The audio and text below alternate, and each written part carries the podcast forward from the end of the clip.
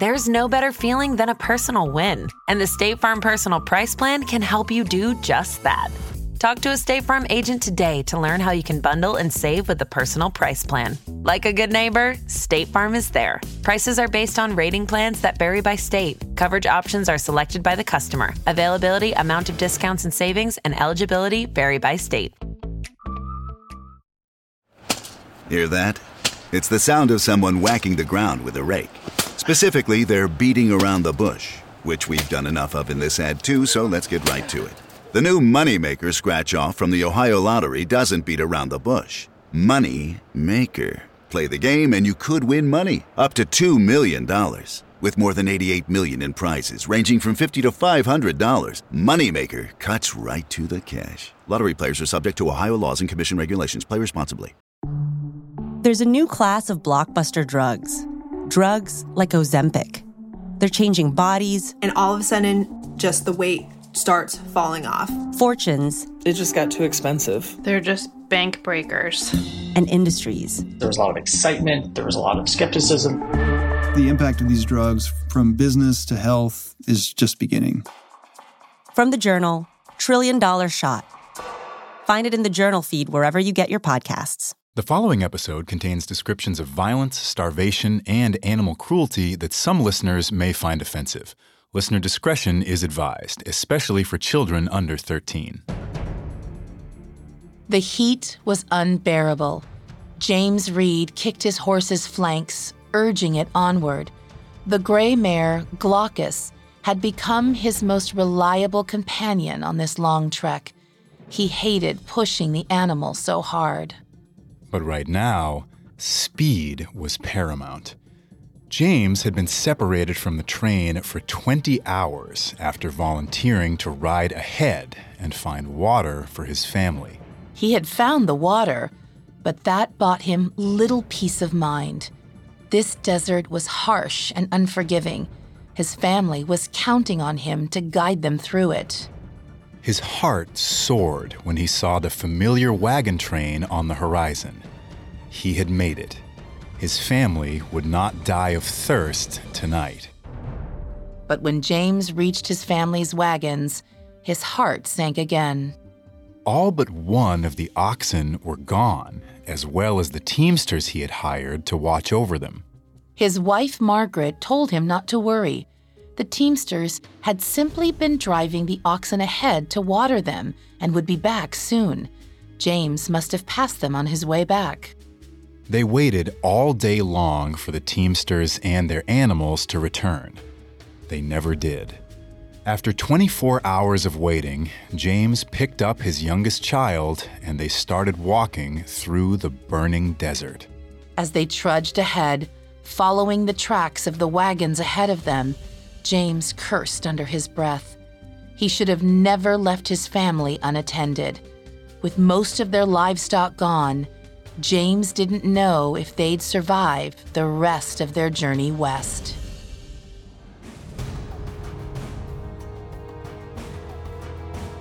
Welcome to Survival, a Parcast original. I'm your host, Irma Blanco. And I'm Tim Johnson.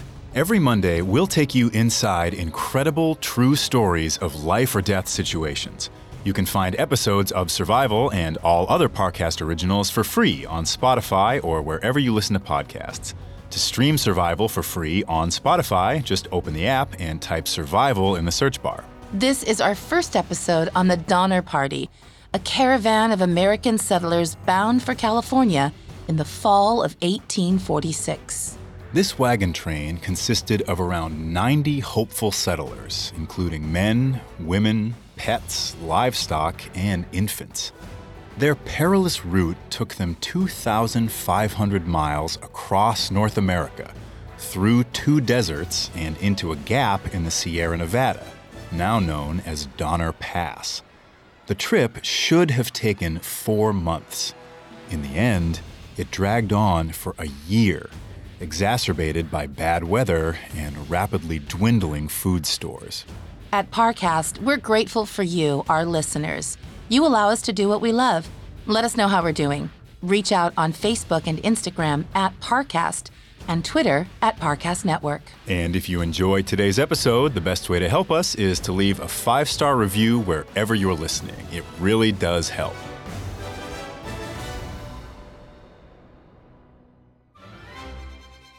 For Americans, the 1840s was the age of manifest destiny.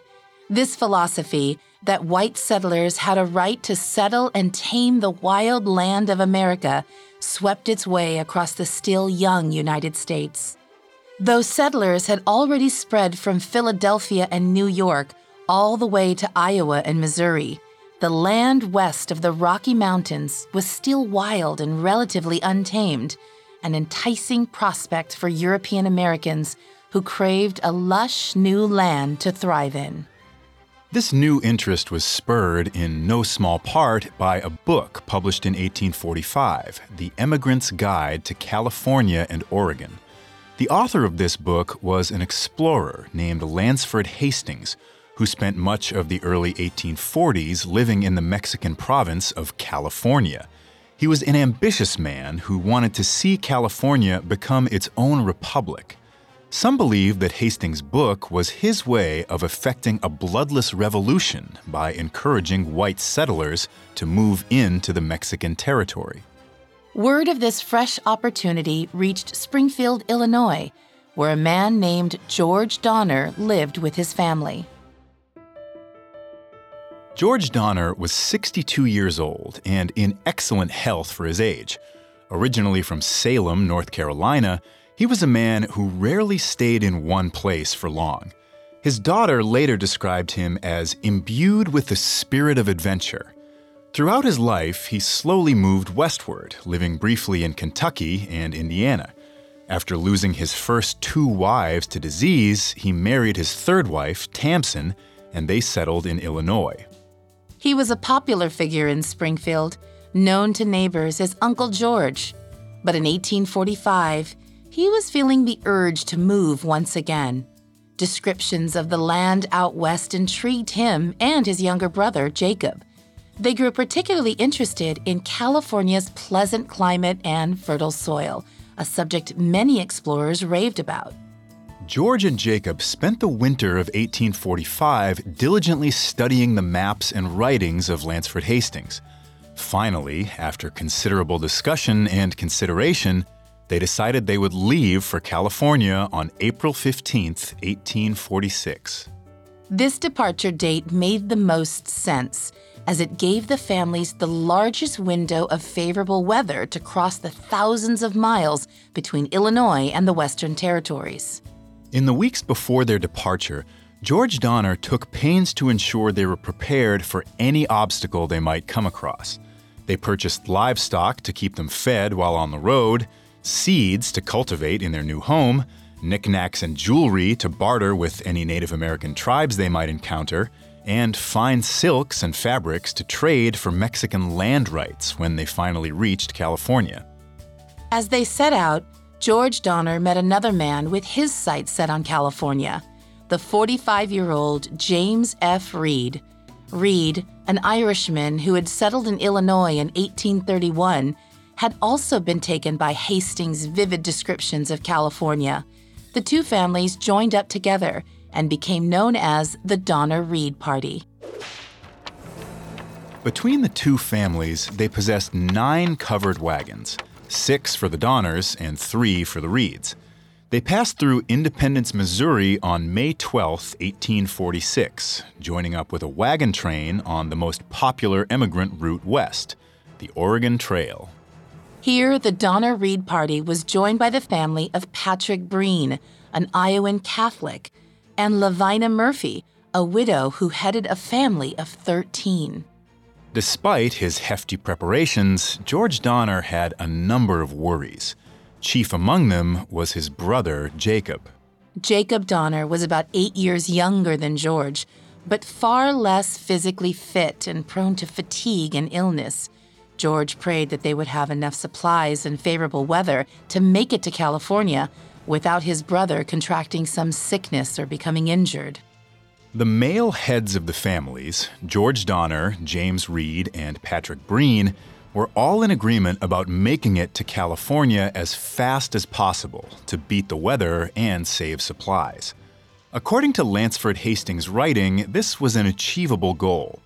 A passage in Hastings' book proposed an alternate route to California that he claimed would save travelers plenty of time and mileage. He wrote, the most direct route for the California emigrants would be to leave the Oregon route, about 200 miles east from Fort Hall, thence bearing west southwest to the Salt Lake, and thence continuing down to the Bay of St. Francisco by the route just described. But what Hastings neglected to mention in his book was that he had never taken the route himself at the time of writing. The efficiency of Hastings' cutoff was pure conjecture drawn by a man who was only going off of maps and descriptions he had heard from other individuals. On June 27th, the Donner Reed party arrived at Fort Laramie, a popular trading post in eastern Wyoming. The very same day, James Clyman, a companion of Lansford Hastings, arrived at the fort as well. Clyman and James Reed were old friends from the 1832 Black Hawk War, having served together in the same company. Reed sat down with Clyman and asked him about the shortcut to California proposed in Hastings' book. Clyman's face fell when he heard the optimism in Reed's voice. He told Reed, in no uncertain terms, to take the more established route to California. He said, Take the regular wagon track and never leave it. It is barely possible to get through if you follow it, and it may be impossible if you don't. Reed protested, saying the regular wagon trail was too far out of the way and would cost them days, if not weeks, of extra travel. Clyman insisted. In the tail end of 1845, he and Hastings had crossed back from California through the Hastings Cutoff. It took them over the Sierras, through the winding canyons and thick brush of the Wasatch Mountains, and across the Great Salt Desert. He told Reed that the route Hastings described was inhospitable at best and deadly at worst. Reed parted company with Clyman that night, undeterred. Whatever warnings Clyman gave him about Hastings' new route, they were outweighed by Reed's own desire for a more direct path to California. As the party continued west, they were accompanied by a number of settlers bound for Oregon. On July 11th, they encountered a man coming the opposite direction. He introduced himself as Wales B. Bonney. He had with him a letter that he was supposed to deliver to any settlers traveling west. It was an open letter penned by Lansford Hastings to all California emigrants now on the road. Unlike Clyman, he extolled the benefits of his new cutoff, which he had just explored. He advised everyone who read the letter to head straight to Fort Bridger, where he would be waiting to escort settlers west along his route. Reed was delighted by the news. He and the other families had been growing worried about the lateness of the season. It was already halfway through the summer, and they still had half their journey to go. With this encouragement, the Donner Reed Group parted company with the rest of the wagon train on July 18th and headed for Fort Bridger. Now an autonomous company of their own, the Donner Reed Party voted on who would be the captain of their group. The choice was between the heads of the three families George Donner, James Reed, and Patrick Breen. James Reed's stern military demeanor had made him automatically unpopular among the group. George and the older men respected his experience and fortitude, but amongst the younger men and women in the group, Reed came off as overbearing and unnecessarily cruel. Patrick Breen, on the other hand, was too much of a Catholic for many of the Protestants in the group. So, the group elected George Donner, who had neither the temperament of Reed or the piety of Breen. It would be the easiest decision the party made throughout their entire trip. But not everyone was thrilled with the new plans. One of the other settlers wrote in his journal as they left the Donners The Californians were much elated and in fine spirits with the prospect of better and nearer road to the country of their destination. Mrs. George Donner, however, was an exception. Tamsen Donner, George's 44 year old wife, was disillusioned with the leadership of their party, including her husband. She thought they were foolish to put their fate in the hands of a man who probably was, in her words, some selfish adventurer. But George Donner didn't heed his wife's concerns. Her misgivings only got worse when the newly christened Donner Party arrived at Fort Bridger on July 28th. When they asked around for Lansford Hastings, they found out he had left several days earlier. But the owners of the fort, mountain men Jim Bridger and Luis Vasquez, offered them supplies and information regarding the route Hastings took. Reed recorded Bridger's advice in a letter home, saying, Hastings Cutoff is said to be saving of 350 or 400 miles going to California.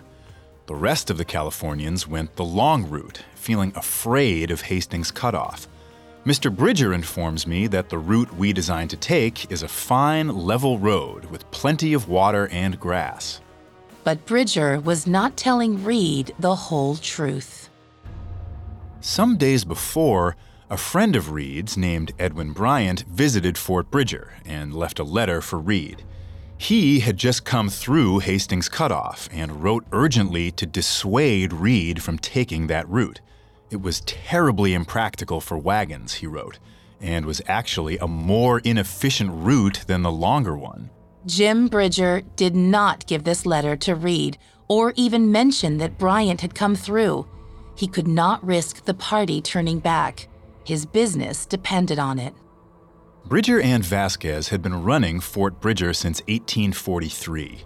By 1846, the established route to California circumvented this trading post altogether, meaning their supply of customers had sharply declined over the preceding three years. But if Hastings Cutoff became a popular route for settlers going to California, Bridger and Vasquez would be able to revive their failing business.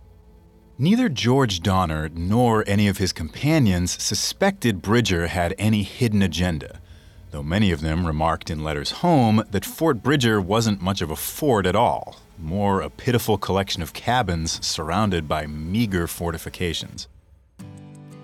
After trading for supplies and fresh livestock, the Donner Party set out once again on July 31st, hoping to catch up with Hastings on his route to California. A week later, on August 6th, they encountered the first evidence of Hastings at the eastern end of Weber Canyon, a narrow pass into the Wasatch Mountains. Hastings had left a note there tied to some sagebrush. Its contents were not encouraging. In the letter, Hastings advised they not attempt to bring their wagons into this pass. Instead, he suggested they send a messenger through to meet him and he would come back and guide them along a better route. George Donner called for a volunteer to go through and meet Hastings. James Reed volunteered, along with two other men, Charles Stanton and William Pike. The three men saddled up and went into the pass, while the rest of the Donner party set up camp and waited. Reed, Stanton, and Pike soon discovered why Hastings had warned against taking this route. The pass was narrow and littered with jutting rocks, crags, and debris. Even without wagons, they found it difficult to navigate the canyon. On August 8th, they emerged on the other side of the Wasatch Mountains, ragged and exhausted. Waiting for them on the banks of the Great Salt Lake was Lansford Hastings himself and the party of 60 wagons he had escorted through the pass. Reed, Stanton, and Pike were relieved at last, they could finally speak to the man who had led them so astray. Unfortunately for them, Hastings had no intention of doubling back to help any stragglers. When we return, the Donner Party falls behind schedule and starts facing the fatal consequences of Hastings' shortcut. Now, back to the story. By the time they reached the Wasatch Mountains in August of 1846, the Donner Party numbered 87 members in 23 wagons. It had grown considerably from the 32 man party that had left Springfield that spring. They were joined by several smaller families, such as William Eddy, a cabinet maker from Illinois with his wife and two children. Some of these families included immigrants, such as Louis Keseberg, a foul tempered German with his family, an old Belgian man named Hardkoop who traveled with Keseberg, and another German known only by the surname Wolfinger. Several single men bolstered the group, including the 35 year old Charles Stanton and an Irishman named Patrick Dolan. One final family caught up with them as they waited for James Reed to return from the far side of the Wasatch Mountains on August 8th. This was the Graves family, who had been trailing behind them since they left Independence, Missouri. One of their hired men, John Snyder, did his best to encourage the flagging spirits of the Donner Party. On August 10, 1846, James Reed returned to the party alone. He had left Charles Stanton and William Pike resting on the other side of the mountains. He passed on a message from Lansford Hastings, the explorer whose book had guided them to what looked like a dead end. Reed, Stanton, and Pike had demanded that Hastings show them a better route through the mountains than the horrible one they had just taken. Hastings indicated a nearby pass through the mountains, but would not be joining them. He was preoccupied with his own wagon train and would not wait for the Donners to catch up with him.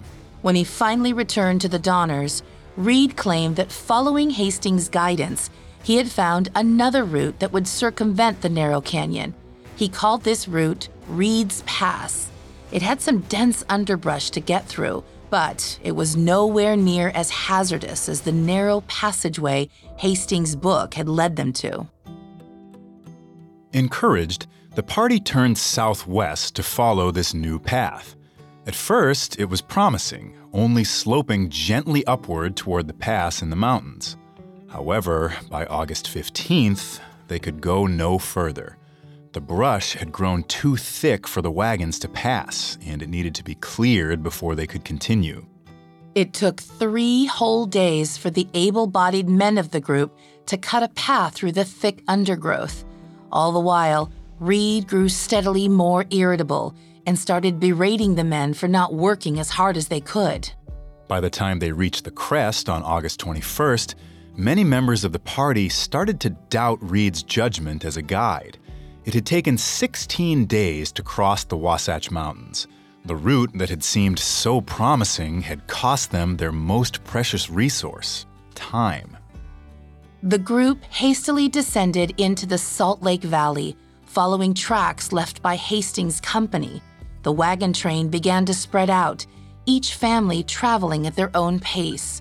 The Donner wagon lagged behind due to a sickly passenger a young man named Luke Halloran, who they had picked up at Fort Bridger. Halloran thought that the California climate would help cure his tuberculosis. But as August wore on, his strength waned until he passed away on August 25th. Many historians consider Luke Halloran the first true casualty of the Donner Party. The Donners stopped just long enough to bury him, then set off after their companions. The craggy mountain range and thick underbrush of the Wasatch Mountains was only the first obstacle. The second was the salt desert following the Great Salt Lake. Crossing this arid Utah desert took its toll on the Donner Party. They fought searing hot sun during the day and bitterly cold winds at night. The wagons drifted further and further apart, and dehydration began to set in. One of the first to feel the effects of dehydration was William Eddy toward the front of the train. As he walked, he saw another group of settlers in the distance, perfectly mirroring his own family's progress. In moments, the caravan had vanished into the hazy distance, nothing but a mirage. Fearing either his cattle or his family would die of thirst, James Reed rode ahead of his wagons to fetch water, leaving his family and his oxen in the care of his teamsters. The hired men unhitched the oxen from the wagons to prevent them from passing out from thirst and exhaustion. By this point, many of the oxen were half blind from sand blowing into their eyes. Once they were freed from the yokes that held them back, the beasts flew into a frenzy and charged off into the dark. No one really knows precisely why they did this, but it's suspected that the scent of a nearby oasis drove the parched animals to charge away in search of water. Reed returned to find his family left with only one cow and one ox. With most of his herd gone, the Reed family had lost a significant source of food, as well as the means to pull their three wagons. They loaded everything they could fit onto their one remaining wagon, prioritizing what food they had left. After seven days of trudging through the desert, the Donner Party gathered by a spring at the base of Pilot Peak. They camped there for around a week, taking in supplies and searching for livestock that had wandered off.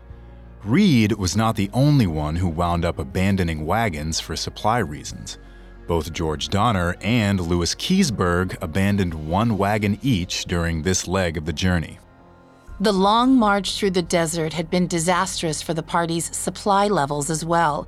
Most families had lost significant numbers of livestock and were suffering from malnutrition. With food stores running low, the group decided to send someone ahead to bring them supplies from Sutter's Fort, the nearest Californian trading post. Two men volunteered Charles Stanton and William Big Bill McCutcheon. Reed gave McCutcheon a letter to deliver to Sutter, promising that Reed would repay him for any provisions that the two men took back with them. Stanton and McCutcheon set off, and a few days later, on September 10th, the Donner Party broke camp and soldiered on. The tracks left by Hastings' group were still visible in the sand and dirt ahead of them, giving them a clear route to follow. But once again, taking Hastings' advice turned out to be a bad idea. The tracks led the settlers along the Ruby Mountains, which turned out to be a 125 mile detour, though they wouldn't realize this until later. Finally, on September 26, they reached the Humboldt River, where Hastings' cutoff met the established emigrant trail. The detour had been disastrous. By taking Hastings' cutoff, the Donner Party was now weeks behind schedule, and many families, including Reed's, were perilously low on supplies. The Donner family took the lead, and the rest of the train followed, hoping that with diligent rationing, they could still make it to California. The end of September passed uneventfully, with the party making steady progress along the trail. But at the dawn of October, tensions reached a breaking point between the various families. On the morning of October 5th, Reed and William Eddy left the wagon train to hunt. They hoped to bolster their depleted food stores until Stanton and McCutcheon's returned from the trading post. That evening, as the two men returned to the wagon train, Reed heard some voices raised in argument. Just underneath the voices came the unmistakable sound of screaming oxen. Reed picked up his pace, riding up to his wagon to see what was causing the racket. What he found was a scene of utter chaos. The team of oxen belonging to the Graves family had become tangled with Reed's remaining ox and his family wagon. Graves's driver, 23 year old John Snyder, was furiously whipping the oxen in an attempt to separate the teams. He shouted at Milt Elliott, claiming that Elliott had been in his way and it was his fault that the animals had gotten entangled. Reed dismounted his horse and berated Snyder for mistreating the animals. He drew his hunting knife to cut the wagons free. Then, turning his frustration from Elliott to Elliott's employer, Snyder threatened to whip Reed if he came any closer. In an attempt to defuse the situation, Reed told Snyder they should settle the matter later. Snyder replied, We will settle it now, and struck Reed in the head with the butt of his bullwhip. This blow knocked Reed to the ground. Snyder leapt on him, furiously striking him several more times. Margaret Reed attempted to break up the fight, but received a blow to her head as well. When Snyder went to strike again, Reed stood and plunged his knife into Snyder's chest, puncturing his left lung. Snyder stumbled into the arms of his employer, Billy Graves, who caught him and lowered him to the ground. Moments later, John Snyder was dead. Reed was immediately filled with remorse. He reportedly threw his bloody hunting knife aside in despair. He offered boards from his own wagon for a coffin, but this was rejected by the Graves family. With their captain, George Donner, two days ahead, the company formed a council to decide what should be done with James Reed, who is now considered a murderer. John Snyder, though only a hired hand, had been popular among the company. Reed, on the other hand, was the caustic and haughty man who had insisted they take a difficult route. Most of the party had not seen the events that led to John Snyder's death and doubted Reed's claim of self defense. Some men wrote down affidavits from all the witnesses, which they stored for an eventual trial in California. Others wanted to dispense frontier justice that very day. Louis Keseberg raised his wagon tongue in the air and said that Reed should be hanged from it immediately. The two sides, friends of Reed and of Snyder, debated the issue back and forth the entire evening. Finally, they settled on a sentence that appeased the majority. Reed would be banished from the party without food or weaponry. In the desert, this was tantamount to a death sentence but one that didn't force his family to watch him die. On the morning of October 6th, the day after Snyder's body was buried, Reed bade farewell to his family and rode off into the wilderness on his prize mare Glaucus. That night, in direct defiance of the group, Reed's daughter in law Virginia and Milt Elliott rode out after him. When they caught up with Reed, they gave him his rifle, pistols, ammunition, and a handful of crackers. They then returned to their families. On his way west, Reed passed the Donner family wagons, where he claimed to have been sent ahead to seek additional supplies in California. George Donner may have been skeptical that Reed would so willingly abandon his family, but he didn't question him. One of the Donner's teamsters, Walter Herron, volunteered to go with Reed for supplies. The two men then set off ahead on Reed's horse. Many in the Donner Party would never see them again. Soon afterward, a German member of the party, a Mr. Wolfinger, lost all of his own livestock and had to abandon his wagon.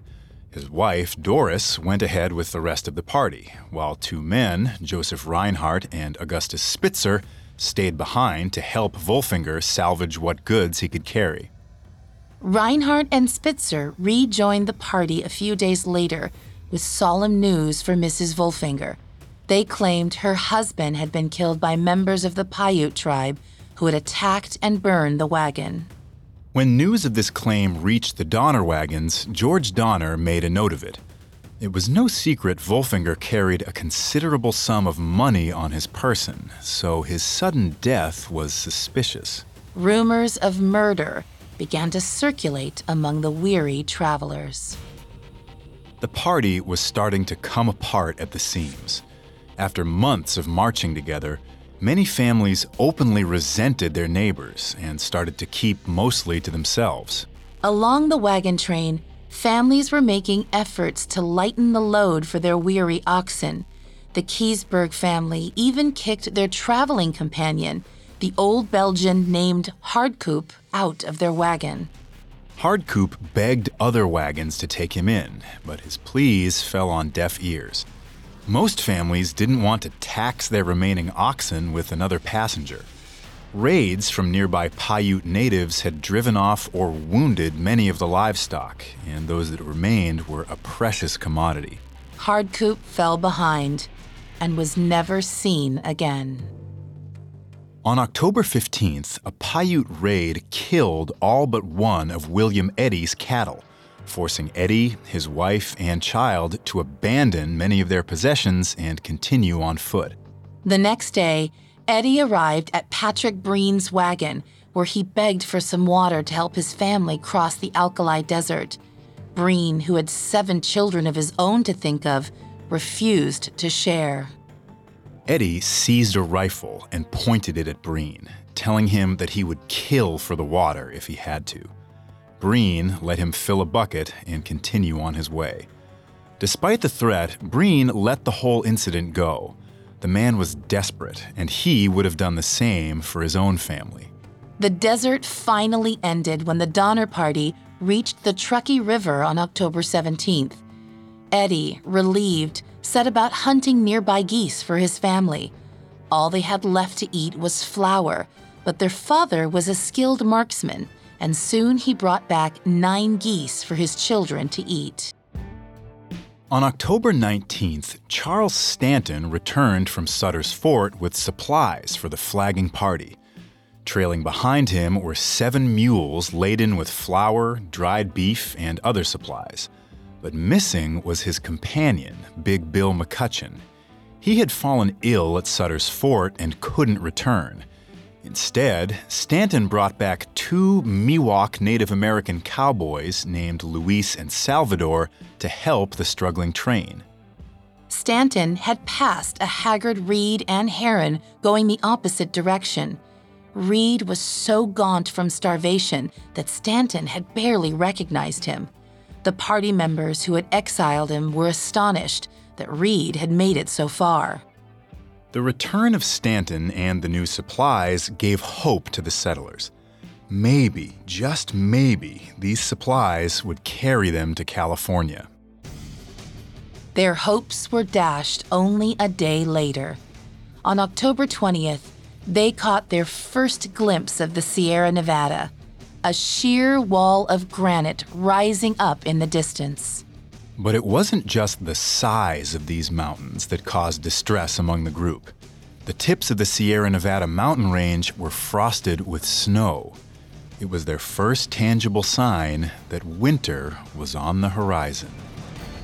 When we return, the Donner Party seals their own fate with a final push for California. Now back to the story. In late October 1846, the Donner Party was tantalizingly close to their destination. Just beyond the Sierra Nevada mountains was the untamed land of California. However, winter was quickly approaching, and if they didn't pass those mountains soon, they ran the risk of being snowed in. The supplies Charles Stanton had brought them from California would last the party a little while longer, but George Donner feared they were pushing their luck he decided they should send another advance party to Sutter's Fort for supplies. Two men, William Foster and William Pike, volunteered to make the journey. But this expedition would never happen. As the two men packed their provisions to scale the mountain range, a pistol Foster was holding accidentally discharged. The bullet struck William Pike in the back, and he collapsed to the ground, writhing in agony. The group gathered around him, watching him as he contorted on the ground, groaning. After an excruciating 20 minutes, he died. 14 year old Mary Murphy would later write He suffered more than tongue can tell. Foster was racked with guilt. Pike had been his brother in law. He fell into a solemn silence for the rest of the journey. Unable to find more volunteers for a supply run or unwilling to spend the time, George Donner insisted they go on with the supplies they had. They moved camp and made their way toward the Truckee River Canyon, hoping they could beat the snow.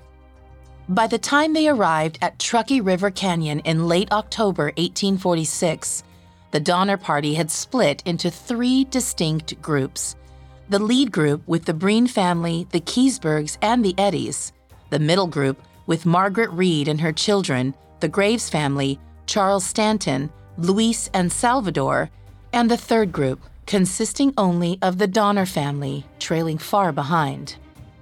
George Donner stayed to the rear of the train so their cattle wouldn't get run down by any of the other wagons. He was also deeply concerned about wagons having difficulty on the upcoming slopes and wanted to make sure he could provide assistance for any that fell behind. As far as George Donner was concerned, their journey was still salvageable. As long as they could pass the Sierras before winter, they would be able to reach their destination. But as the Donners descended into the nearby Dog Valley, another unanticipated disaster struck. As they guided their horses and oxen into the canyon, one of the Donner wagons overturned, trapping two of the children in the wreckage four year old Georgia and three year old Eliza. Fortunately, neither was seriously injured, but the accident presented another issue to the Donners. The axle of this wagon had broken and needed repairs.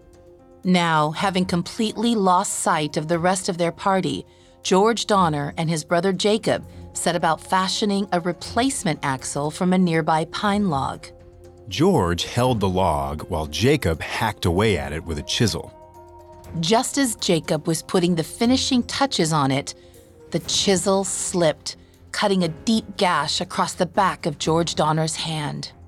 As his family washed and dressed his wound, George quipped that he had greater concerns than cuts and bruises. Despite his flippant tone, his concern was growing.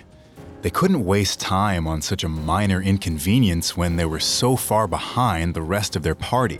At that same moment, around five miles southwest, the remainder of the Donner party was pushing to escape the valley.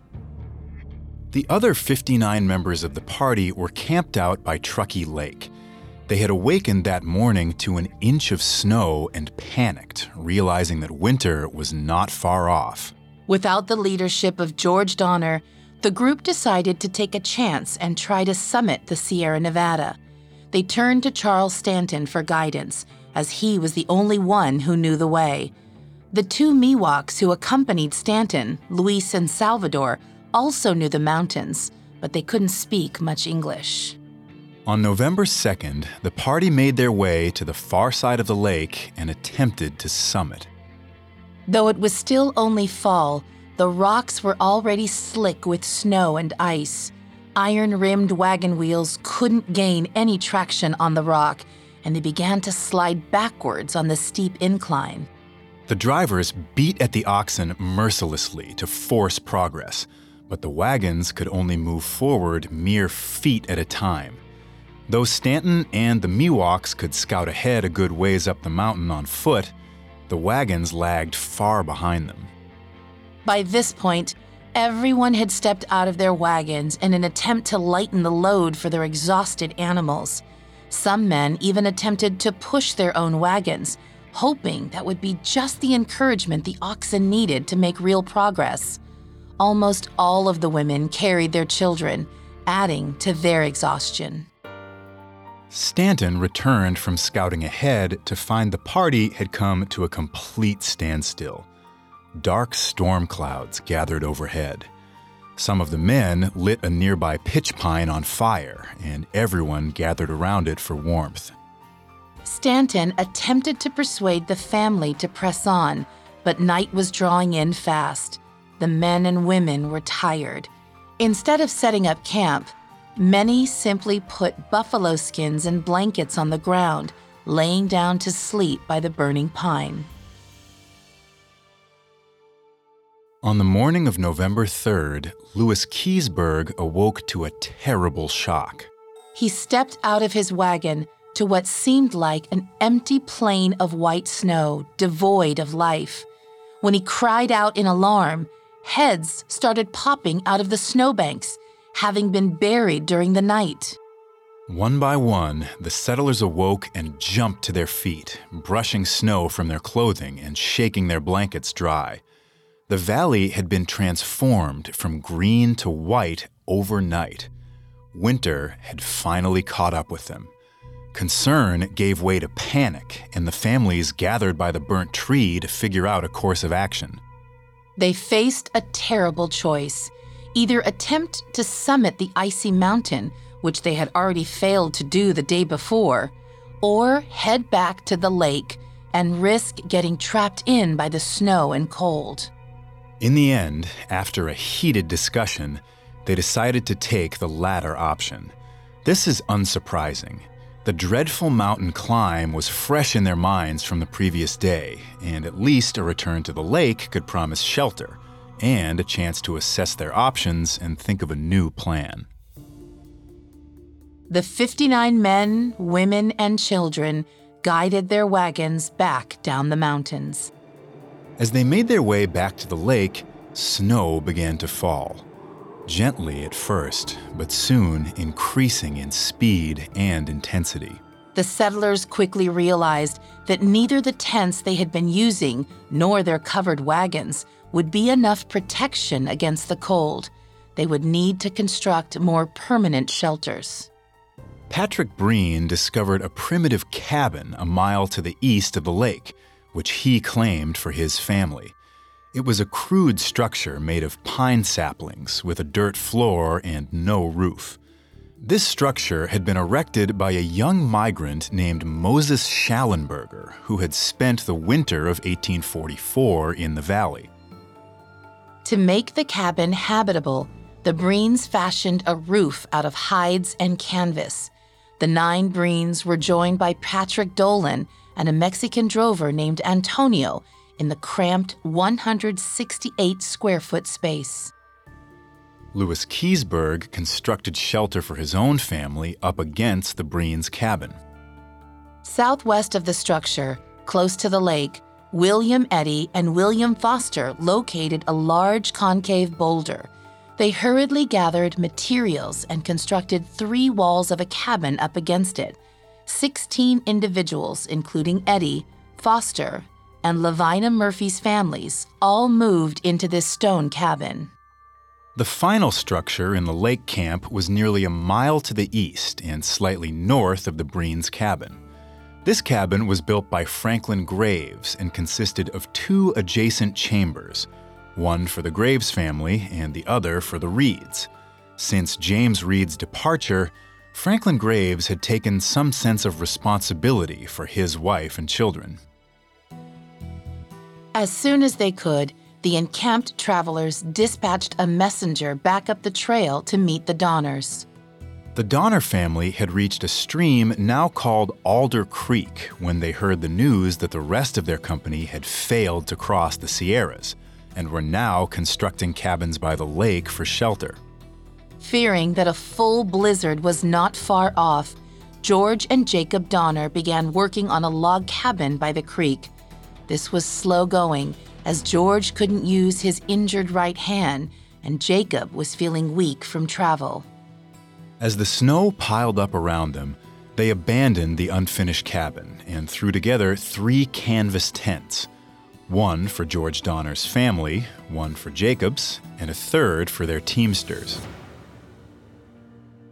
Between the two camps, there were 81 people in total 59 at the cabins by the lake, and 22 by Alder Creek. By this time, the original party of 87 that traveled west from Independence was down to 79. Five had died, one had been banished, and two had gone west for help. Those that remained in the Truckee River Valley were unprepared for winter. If they stayed, they would run out of food in days, and if they tried to climb the Sierras, they would risk both starvation and freezing to death. After walking over 2,000 miles, they were just over 100 miles away from the nearest settlement in California, Sutter's Fort. But as the families huddled together in their makeshift shelters, the beautiful land of California had never felt farther away. Many of their party would never lay eyes on any land beyond the frozen basin they were now trapped within.